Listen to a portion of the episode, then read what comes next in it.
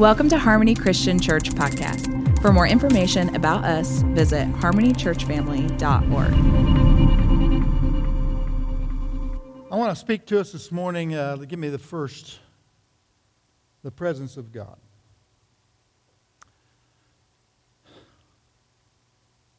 The presence of God.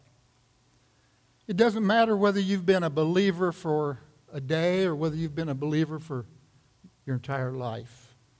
We all need to have knowledge of and know how to experience the presence of God.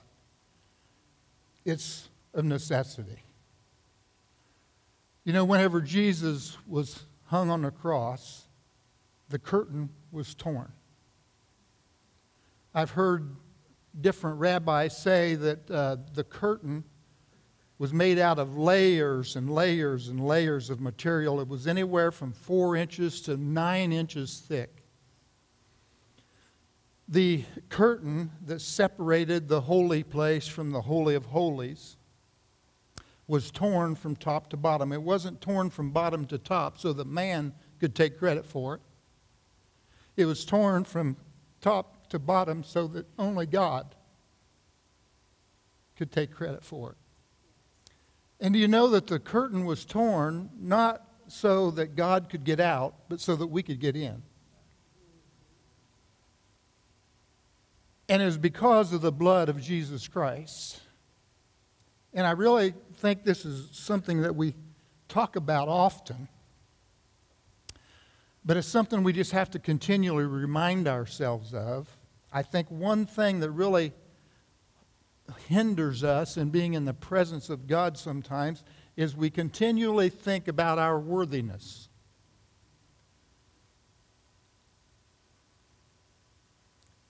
It's one of those mornings where I'm tender.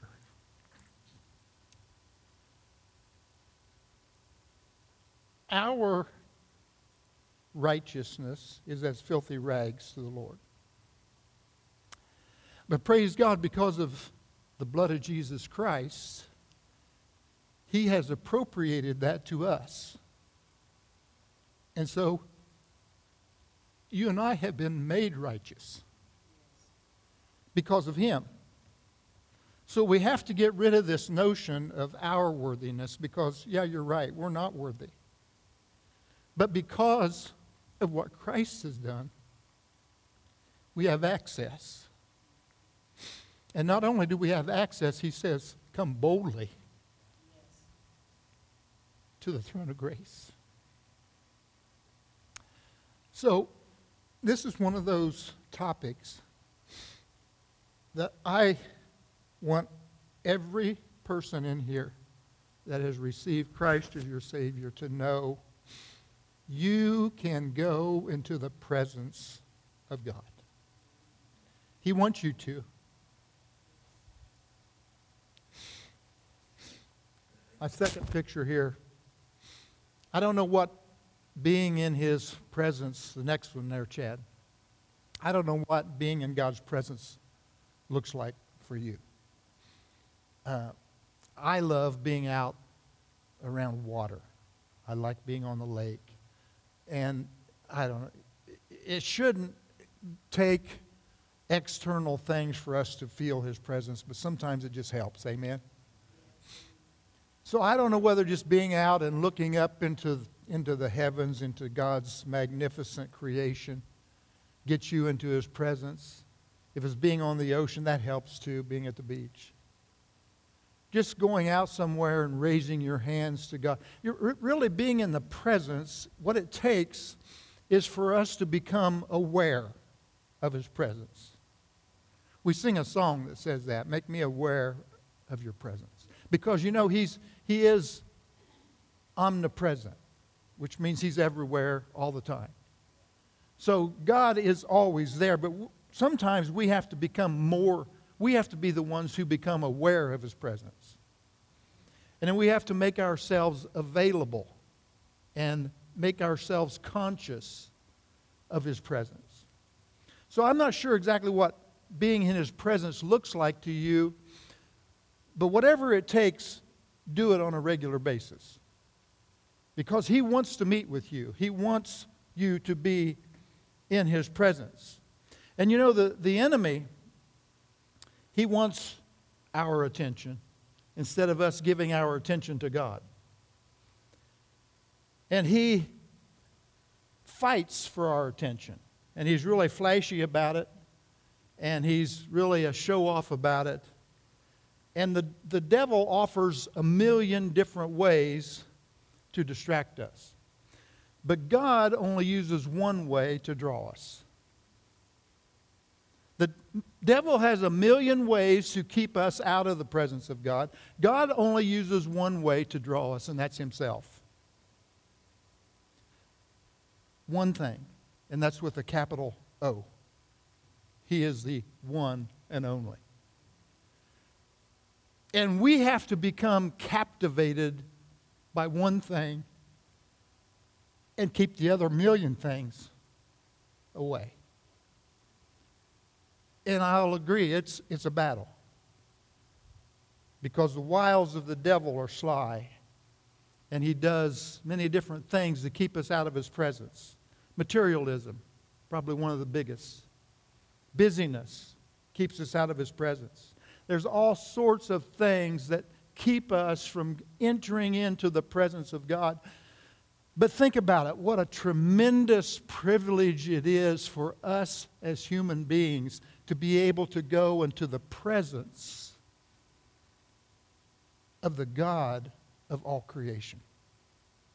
I don't know about you, but sometimes that just boggles my mind that you and I have that awesome privilege to do that. So I'm challenging you, challenging you here from the beginning this morning. What is it that's keeping you from entering into the presence of God? There can be all sorts of, you can become embittered, you can become jealous, you can, there's all sorts of things, as you well know, that keeps us from it. John Piper has this next quote. He says, If you can't see the sun, you will be impressed with a street light. If you've never felt thunder and lightning, you'll be impressed with fireworks. And if you turn your back on the greatness and majesty of God, you'll fall in love with a world of shadows and short lived pleasures.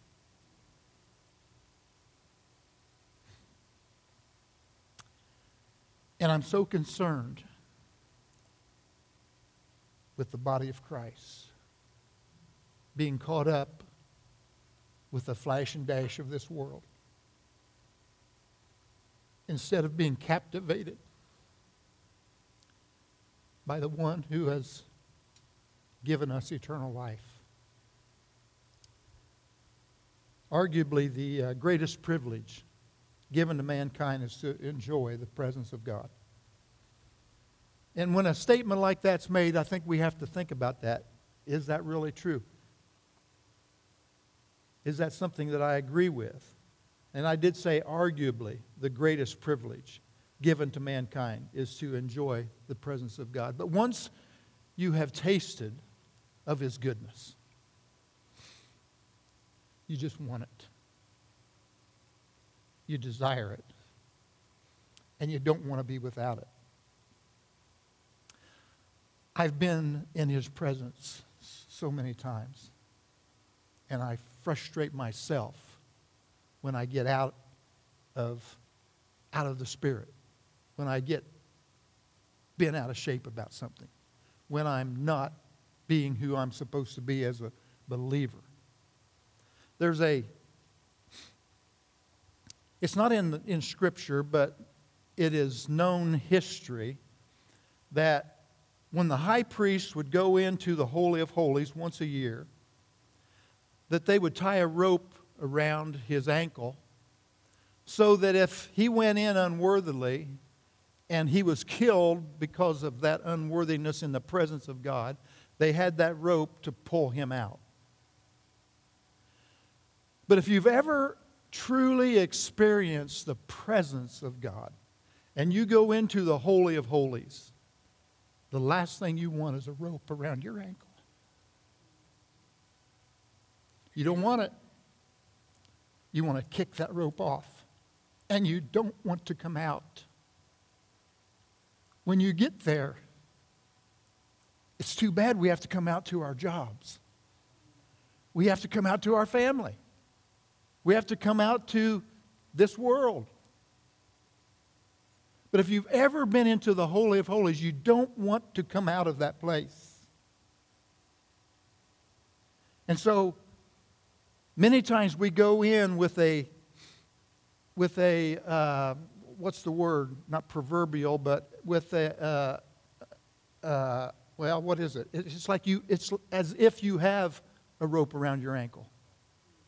Because all of those things are going to still be, you can't be there forever. Well, you can. Maybe that's a false statement. It's just tough to know how to remain in His presence and still go to that four letter word work. Walking in His Spirit, being in His presence. It's just so, so important. Psalm 16 11. We're going to look at this a little deeper in a little while. You will show me the path of life. In your presence is fullness of joy. At your right hand are pleasures forevermore. Now, I don't know, maybe you've never thought about this, but if you desire to go to heaven, if you are thankful that you're saved and you're going to be going to heaven, here's what makes heaven heaven. Heaven is heaven because it is absolutely saturated with the presence of God. That's what makes heaven heaven.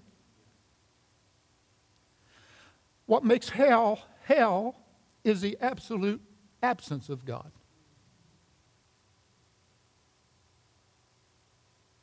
That's why when we have things here on earth, they try to take God out of schools. They try to take God out of government. That's why those things become a little more like hell. It, that's true. When this world tries to make it through without God, it's going to be closer to hell than what it would be if we had God in this world. So if you're desiring to go to heaven, heaven is heaven because it's absolutely saturated with the presence of God. But He has made it available for us right here on earth to be in His presence and to be saturated with His all inspiring, uh, His total being, saturation of a place. Hallelujah. Lawlessness is simply the absence of God because God's a God of order.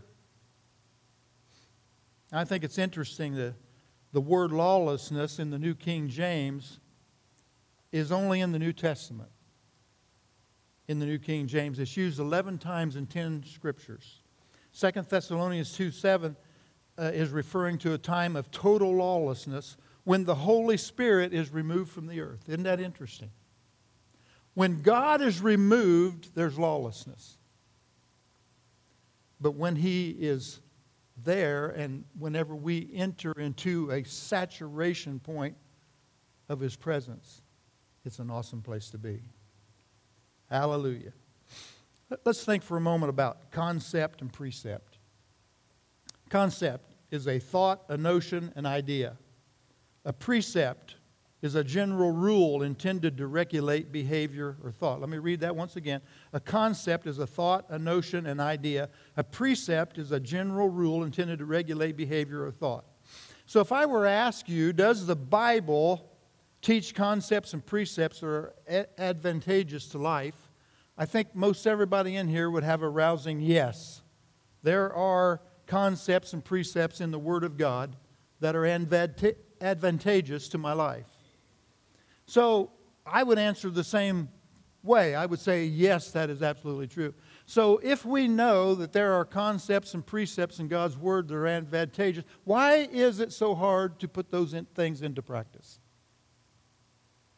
It's because we have an enemy, amen? And we have to battle for the things of, that are in the, world, uh, in the Word. Hallelujah. Now, here's one reason why this topic of God's presence is so important. You and I will reflect and project what we have inside of us. Think about that for a moment. We will reflect and project what we think, how we feel. From the abundance of the heart, the mouth speaks. Amen. If you watch the secular media, news, you're going to be filled with fear and doubt and unbelief. And fear and doubt and unbelief is what you're going to reflect and, and project. Whatever you sow, that's what you'll reap. What you plant in your heart or in your spirit is what harvest will come from you. Likewise, when you fill yourself with the Word of God, fill yourself with faith and hope, bask in His presence, Great things, God things, kingdom release will reflect and project from you. Hallelujah. So, not only do we need the presence of God in our lives, other people need the presence of God in our lives. You know, there's someone sitting beside you, they need you to have the presence of God in your life because we need one another. Psalm 91 is probably one of my favorite chapters. Psalm 91, verse 1 He who dwells in the secret place of the Most High shall abide under the shadow of the Almighty. He who dwells, that's not a visitation, that's a habitation. Dwell means to live there. And you don't just camp there, I mean, you've put down a foundation and you live there in His presence. The secret place. You know, the devil is not all knowing like God is, he's not all present like God is. In fact, the devil is no match to God. Sometimes we put God, I think I've explained this before. We put God here and we put the devil here, and then there's this battle going on. It's not that way. God is here, He is supreme. It's Michael the archangel and the devil who are on equal planes. The devil is no match to God. Hallelujah. So, we need to understand that we can abide and we can be under that shadow of the Almighty. I think of this every time I read this verse under the shadow of the Almighty. Approximately 15 years ago, I don't know exactly what year it was, but it was on a Monday, Memorial Day. The day after the Indianapolis 500, and the Goodyear blimp had been down at, at Indy, and it was heading north, going somewhere. I'm not sure where they were taking it. But I'd heard on the radio that it was having mechanical problems and it was going to make an emergency stop at the Marion Airport. I'm out mowing and I'm, I'm looking to the south and I see the Goodyear blimp. He's following basically State Road 37 up to the Marion Airport. He was extremely low, and as I was heading south, I would watch him, but then, all, then I started heading back north. And as I was heading north, not, not seeing the blimp, suddenly this overwhelming shadow just come upon me. I felt like I needed to duck down. And I looked up, and the Goodyear blimp was like 200 feet above my head. This, you, you don't realize how massive the Goodyear blimp is until he's hovering a couple hundred feet over your head. I, I felt like I was just going to be swallowed up by that thing. And he passed by. I mean, I could see the seams in the blimp. And he passed on by and he went on up to the Marion Airport. But that feeling of that overwhelming shadow that came down upon me was just incredible. And I think of this scripture He who dwells in the secret place of the Most High shall abide under the shadow of the Almighty. What an incredible feeling it is. And it's a secret place because the devil doesn't know everything. God can hide you in His safety, in His secret place. And it's a wonderful place to be. Now, if you're not a believer, that shadow is pretty scary. But hallelujah. You and I have that opportunity. We have that blessing to abide under the shadow of the Almighty. Praise the Lord. Once again, Psalm 16, 11. You shall, you will show me the path of life. In your presence is fullness of joy. At your right hand are pleasures evermore. In your presence is fullness of joy. I see the evidence of the pleasures of joy. Acts 2:28 says some, somewhat the sim, uh, same thing. You have made known to me the ways of life. You will make me full of joy in your presence. Praise the Lord. Presence. Presence literally means face. God's face means favor and blessing. In Numbers 6, 24 through 26, you know, you probably heard this blessing prayed over someone. The Lord bless you and keep you. The Lord make his face shine upon you and be gracious to you. The Lord lift up his countenance upon you and give you peace. The face of God means blessing. Hallelujah. You know, whenever Adam had sinned in the garden because of his shame, what did he do? He went and hid. And God comes into the garden, and what's he say? He says, Adam, where are you? And he didn't ask where he was because God didn't know where he was at. He asked Adam where he was so that Adam knew where he was at. And God's asking us sometimes too Josh, where are you? Ron, where are you? Connie, where are you? Why? Because he wants us to realize where we are. And where does he want us? He wants us to abide in his presence. He wants us to face him. God was basically saying, Adam, you've ran from me instead of to me. You've ran from my face and you've hid your face, and you're not facing your problems. Whenever we've made a mistake, let's face up to it, let's repent, and let's get back into the presence of God. When Jackie, whenever I started dating Jackie back in August of 1972, she was attending Ball State University. And I loved being with her. You know, a phone call was good, but that was only because it was better than not talking to her or not seeing her. But I, I went to great lengths to go to Ball State and to see her. I wanted to be in her presence, I wanted to see her face. Praise God, 47 years later, I still do. yeah. Hallelujah. It's the same way with God. Do, do, do, you, do you really have a desire to be in the face of God? I hope you do. But because of that, you see, I, I put great value in being in her presence and seeing her. And God does the same thing. God puts value on things. God said, You can blaspheme me, you can blaspheme me, you can blaspheme Jesus, but you're not going to blaspheme the Holy Ghost. He puts value on stuff. He values you and I so much that he sent Jesus to die on a cross for us. So, because of that characteristic of God, we also have the opportunity to put value on things. Um, how much does a dirt clod, what's the value of a dirt clod com, uh, compared to a diamond the same size? You see, we're the ones that put value on that. How much value do you put on your family? This ring right here, this little ring. If I took that to the jeweler, I would imagine, uh, I doubt that he would give me $50 for it. But that ring is not for sale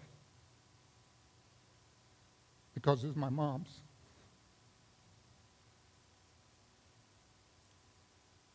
You see, we put the value on things. And I have to ask you this morning how much value are you putting on the presence of God?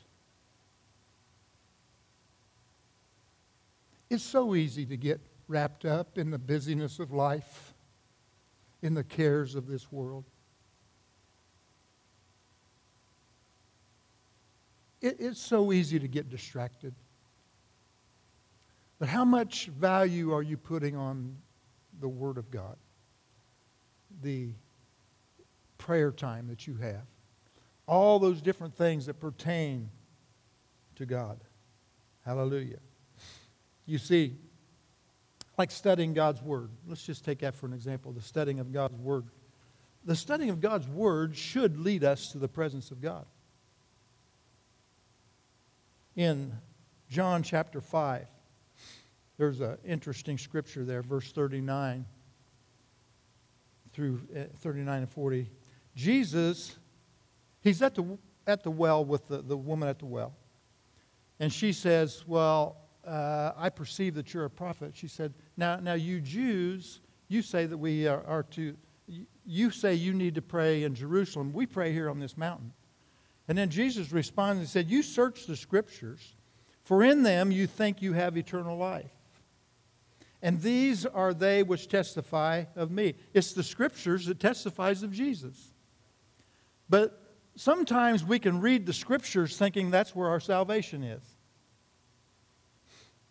Verse 40, but you are not willing to come to me that you may have life. Worship is an avenue intended to lead us to the encounter, to encounter his presence. You see, reading the scripture and worship those should be leading us to an encounter. Too many times, I really do believe we can read the scripture thinking that there's salvation in that. Do you see where I'm coming from? That's what that scripture is talking about. You think you, by the reading of the scripture, you have salvation. But he's saying, the scriptures are referring to me. And the scriptures should lead you to me, and you should be having an encounter with me when you read the scriptures. When we go into worship, worship should be an avenue that leads us into his presence. Hallelujah. John 4 says, But the hour is coming and now is when the true worshipers will worship the Father in spirit and in truth, for the Father is seeking such to worship him. Read that closely. The hour is coming, and now is when the true worshipers will worship the Father in spirit and truth, for the Father is seeking such to worship him. We have to see here God is not seeking the worship, God wants the worshiper. He, he's, not, he, he's not on an ego trip needing to be worshiped. He wants us, the worshiper. But he knows that the worship is the vehicle that takes us to him. So, in our worship, it should always lead us to his presence.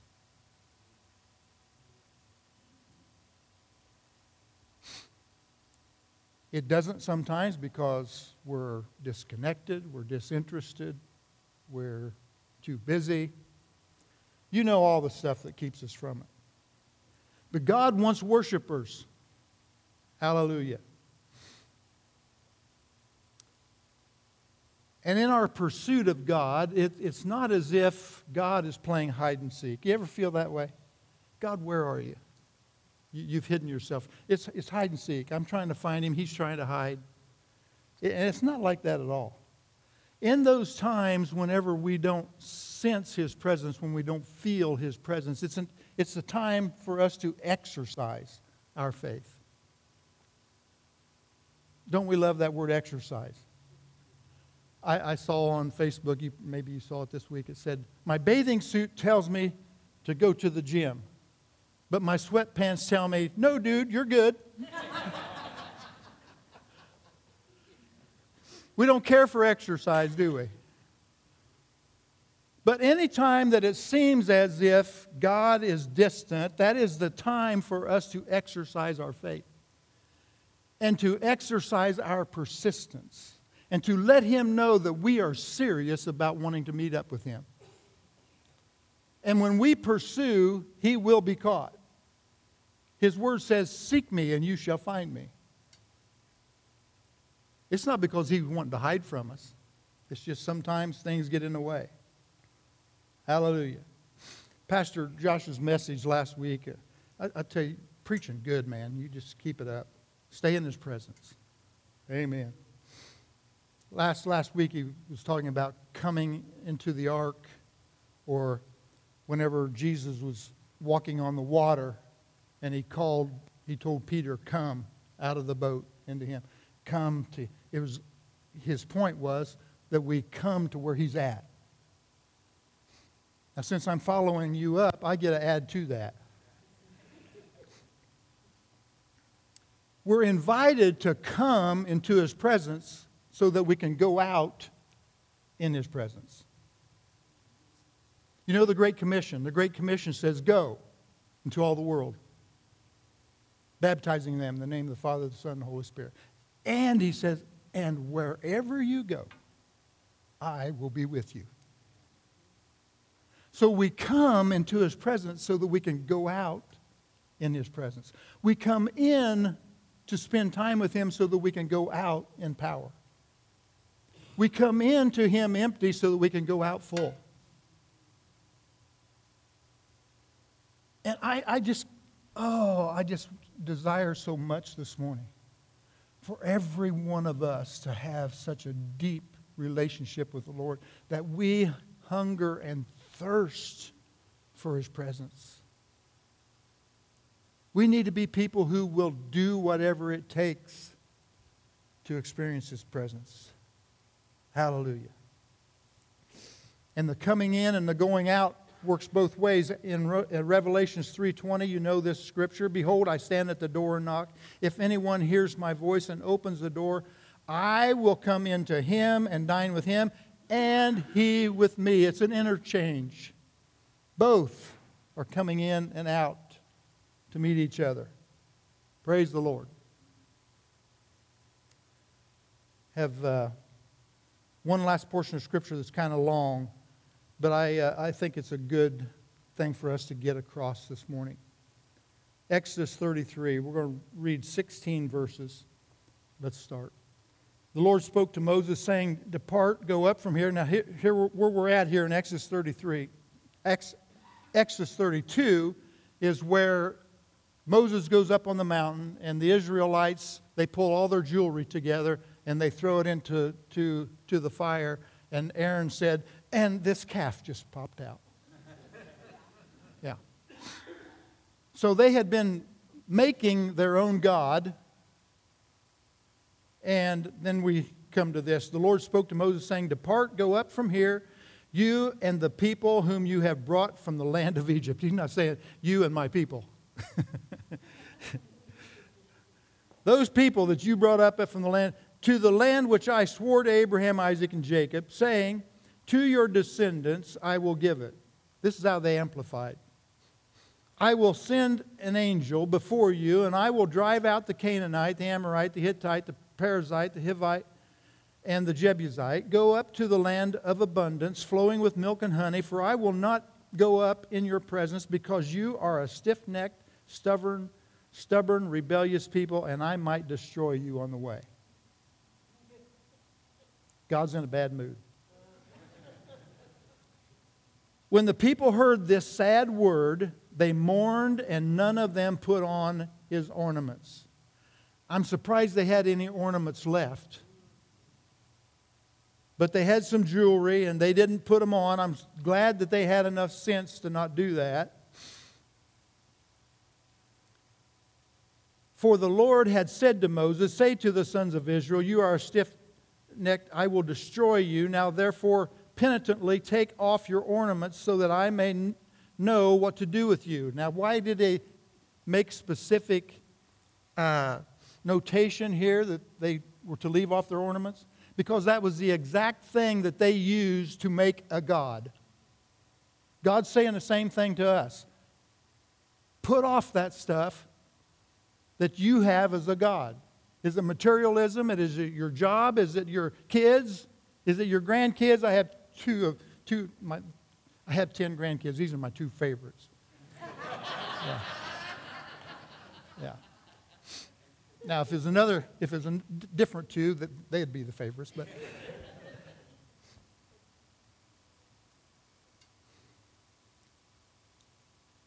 we can make gods out of a lot of stuff.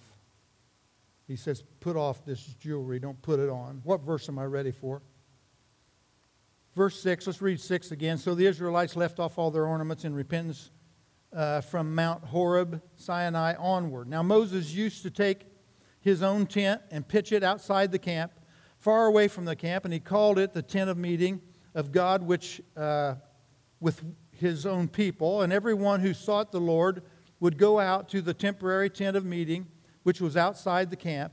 Whenever Moses went out to the tent, all the people would rise and stand, each at his tent door, and look at Moses until he entered the tent. Whenever Moses entered the tent, the pillar of cloud would descend and stand at the doorway of the tent, and the Lord would speak to Moses. When all the people saw the pillar of cloud standing at the tent door, all the people would rise and worship each at his tent door. And so the Lord used to speak to Moses face to face, hallelujah, just as a man speaks to his friend. When Moses returned to the camp, he attended Joshua, his attendant Joshua, the son of Nun, a young man, would not depart from the tent. Moses said to the Lord, See, now, this is Moses speaking to the Lord. He said, See, you say to me, Bring up this people, but you have not let me know whom you will send with me. Well, he did tell him he's going to send an angel with him, but that wasn't what Moses was wanting to hear. Yet you have said, I know you by name, and you have also found favor in my sight. Now, therefore, I pray, if I have found favor in your sight, let me know your ways so that I may know you becoming more deeply and intimately acquainted with you, recognizing and understanding your ways more clearly, and that I may find grace and favor in your sight, and consider also that this nation is your people. And the Lord said, My presence shall go with you, and I will give you rest by bringing you and the people into the promised land. And Moses said to him, If your presence does not go with me, do not lead us up from here. Mm. I think that needs to be our response in many, many things. We have so many things we have to deal with in life. I mean, just practical things. Which job should I take? Should I buy this vehicle? Should I purchase this property? Lord, if you don't go with me to make those decisions, I don't want to go. I want to do everything pleasing in your sight. I want to do everything that is your will. Go with me in this, Lord. Because I know when you go with me, you'll lead and you'll guide and you'll direct, and your blessing will be upon me. You ever see some people where they're just blessed? It doesn't seem to matter what they do, they're blessed the presence of God. Now, can a person who is ungodly be blessed, seem like they have blessings? Yes, it can seem that way. But I'll believe you, uh, I'll, I urge you to understand that they are in torment. They don't live a peaceful life. The Lord said to Moses, I will also do this thing that you have asked for. You have found favor loving kindness, mercy in my sight. Hallelujah. Lord, if you don't go with us, I don't want to go. Psalm 51. How many of you know when Psalm 51 was written? Anybody know when Psalm 51 was written? It was written after David had sinned with Bathsheba. And he's beginning to repent, and he's beginning to get himself lined back up with where he's supposed to be with the Lord. He says, Do not cast me away from your presence, and do not take your Holy Spirit from me. Of all the things for him to pray, do not cast me away from your presence. Oh, the presence of God. Are there a number of believers I'm talking about believers who are going through life without the presence of God. I believe there are. That's not the way it's supposed to be. You and I are supposed to be going with His presence, in His presence, with the blessings of the Lord. See, Moses is saying here too, Lord, if you don't go with us, how are all these other people going to know that you're our God? We ought to be living our lives to where people know that God is on us. He's in us. He's blessing us. God is real. He is worth serving. I want to be His. We should be living those kind of lives where people want to be a part of that. Hallelujah. I'll close with this Psalm 140, verse 13. Surely the righteous shall give thanks to your name, the upright shall dwell in your presence. Hallelujah. Sometimes I feel like maybe this morning has been a little somber. I, I don't know why, but at the same time, I'm believing you've received the challenge this morning. Will you take this week and be m- more conscious of the need for you to be in the presence of God? We all see the evidence of His goodness. He deserves our devotion. He deserves our dedication. But in turn, He wants to bless us with His tremendous presence. He says, Come unto me, all you who labor and are heavy laden, and I will give you rest. But whose responsibility is it to come unto Him? It's ours. Come unto me. Let's stand.